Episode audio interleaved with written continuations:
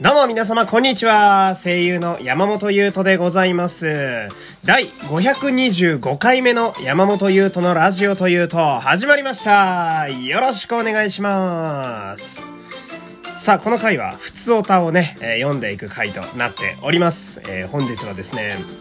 まあ珍しく、あの、あんまり鼻炎とかもなくてですね、えー非常に調子が良いので、えーこういう時に読んだ方がいいんじゃないかなと思うので、え最後までお付き合いいただければと思います。この番組はグノシーのアプリ内でも配信されております。えここだけのアプリ内限定トークもございます。ラジオの概要欄の URL からアプリをダウンロードしてお楽しみください。で、予定通りであればですね、今週中に第5回、まあ暫定の最終回といいますか、え一応、全5回までは私任されていて、6回以降は本当にまだ全く未定なので、えー本当にわかんないんですけど、まあ、第5回をね、今週流す予定なんですが、これがね、本当に何を喋ろうか困ってるんですよ。あまあ、とは言いつつも、その、まあ、ネタというか、えー以前でしたらゲーム、以前でしたらヒプステと荒牧義彦さん、前回は仮面ライダーガイム。まあ、この題材は決まってるんですが、どういう切り口で喋ると面白いかな、みたいな。えー前回の第4回をすごくこう、いろんな角度で考えた結果あれが出てきたんで、また練りに練ってですね、どこから喋ろうか今考えているところでございます。で、まあ、暫定、うん、俺の中では暫定、えー続けたいと思ってるんで、まあ、暫定としますが、まあ、その、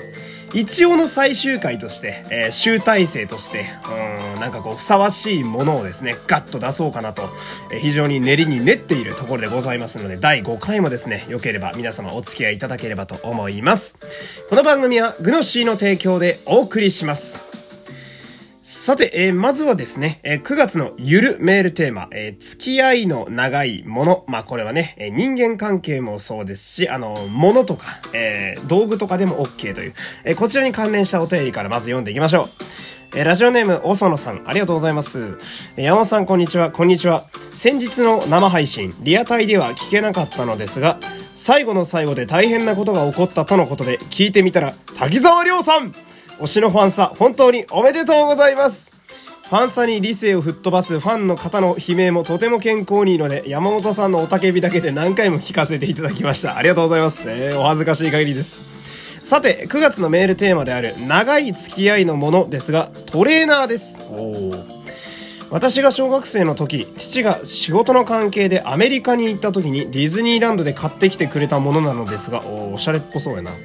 アメリカンなかなりのオーバーサイズだったことと生地が分厚くしっかりしていることもあり今でも普通に着れています。いいね。20年以上経っても袖口が少し破れたぐらいでシンプルでクラシックなミッキー柄なので家族にも物持ちが良すぎると笑われていますがこれからもお付き合いしていく予定です。というね、えーお便りです。ありがとうございます。えー滝沢さんの突然のファンさに私があの狂気乱舞する回の生配信はですねまだ残ってるのでぜひ皆様聞いていただければと思いますけれども。トレーナーかいいですね。この服とか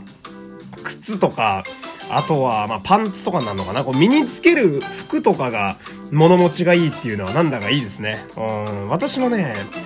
寝巻きはね、高校の時に使ってたやつまだ着てたりするんですよ。10年ぐらいでしょうか。えーまだ着れちゃうんですよね。うん。で、これ、なんだろう、あの、アメリカンなっていうところがありましたけど、これ、アメリカのさ、製品って、服とかそうですけど、すっごい丈夫なんですよね。あのーまあ、私もその、結構古着とか探したりするんですよ。で、うちにも何着かあるんですけど、えーえーまあ、メイドイン USA だったり、えアメリカの方で作られた古着って、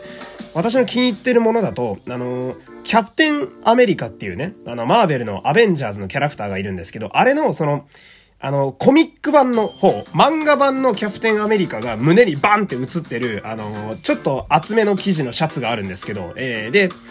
見た目も綺麗なまんまで、まあ私古着屋で見つけて買ったんでね、まあほんと安かった500円とかで、今でも着てるんだけど、1年半ぐらい。うん。それで、この前何気なく見てみたらさ、あの、2002年とかだったんだよね。その商品ができた月が、あの、うん、年月が。うん。2002年からあんのかこいつって思うぐらいには、生地も丈夫だし、うん、全然傷とかも入ってないんですよ。うん。アメリカンの古着とかってね、やっぱちょっとグッとくるものがあるんですよね。時間が経つ、経って、若干こう生地にね、あの、いい感じの年の取り方をしてたりなんかするとすごいグッときたりなんかしてね。いいですね、アメリカのね、スウェット、トレーナー。いいですね。うん。じゃあ次、こちらのお便りいきましょう。えー、こんにちは、えー、失礼な内容になりすみません。いや、そんなことないよ。昨日の再生数が少なかったというツイートで初めて気づいたのですが、もしかしたら収録タイトルに左右されている面もあるのではと思いました。うん。かなり個人の感覚によるところですし、実際私がものすごく、えー、気にしすぎるたちなので、そのせいなのが大きいとは思いますが、え直近だと昨日の毎日聞いてれば、そりゃ飽きるわながそうだったのですが、えー、パッと見で楽しい話題じゃないのかもと感じるニュアンスがあると、私はタップするのに少しだけ腰が重くなることがあります。確かに。蓋を開ければ、ああ、そういうことねと笑って聞けると分かっているので、結局はタップするんですけどね。これからも応援しておりますというお便りです。ありがとうございます。いや、これは反省よ。こういう意見はね、本当にもう真摯に受け入れていかなあかんわけやけど、これさ俺このお便りをいただいた時にあの一個ふと思い出した話がありましてねその私は、ま、声優という、まあ、この喋り方とかもそうなんですけどその声優としての基礎声の出し方とかあとお芝居への考え方みたいなのを私に叩き込んでくれた鬼教官がいるんですよ。鬼軍曹の方がいらっしゃる。もちろんその方の前でその人のこと鬼軍曹なんて呼べないですけどまあまあまあ、お名前出すわけにもいかないのでね、まあそういうすごいトレーナーの方がいらっしゃって、で、まあ、本当に厳しい方なんだけど、温かみの愛情もある方でして、その方が本当、たびたび俺にも、もう本当、叩き込むようにおっしゃっていたのがですね、その、俺たち表現者は、その、何事に対しても基本的にはポジティブな方に振らなければいけないっていうのをすごいおっしゃってて、うん、例えばその悲しいシーン、すごい泣くシーンだったりだとか、えーもしくはすごい残酷なことをするシーンだとか、どっちかっていうと、感情がネガの方に振り切れるタイプのシーンを演じたりする時でも、心の奥底では、その、お芝居楽しいなとか、うん、どういう風にこれを表現してやろうかワクワクするぜみたいな、こう、ポジティブな感情というのは常に俺たちは持ってなきゃいけないと。えー、その表現者がマイナスな方の感情とかを出してしまうと、もうその時点で本当どっちだけになってしまうんで、それだけは本当にどこの現場、お前が今後何で生きていくかに、あの、よって、もう関係なく常に思っておけっていうのをすごい叩き込まれたことがあって。で、俺は恥ずかしながらそれを今ちょっと忘れててさ。で、このお便りを見てふと思い出したんだよ、それを。うん。だから、俺に、今の俺にとってはさ、この今喋ってるラジオもそうだし、例えばラジオのタイトル付けもそうだし、まあ、ツイッターもそうだ。うん。ありとあらゆることが俺の中で今表現として出てるわけなんだけど、まあやっぱね、その、やっぱプラスの内容でこう考えることを忘れちゃいけないなっていうね、うん、初心に帰った気持ちになりましたね。うん。どんなことでもそうですね。うん。悲しいことだったり、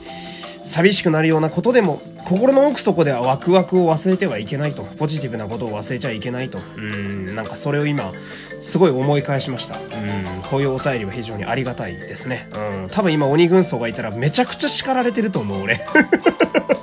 えー、頑張ります。いや、まだまだ、うん、あの、半端もんなんで頑張ります。えー、じゃ皆さんもね、えー、見届けていただければと思います。えー、じゃあ次のお便り、えー、次、え、ラジオネーム、ミミさん、ありがとうございます。ゆうとさん、缶バッジ、届きました仕事用のカバンにつけて明日から頑張りますというお便りです。ありがとうございます。嬉しいありがとうございます。えー、そうなんですよ。あのー、グッズが届いたという報告、実はミミさんがこれ初なんですけど、えー、来てましてね。嬉しい限りでございます。皆様。えー、どうでしょうか？これさ、俺まだ来てないんですよ。で、私、結構ガバッと買ったので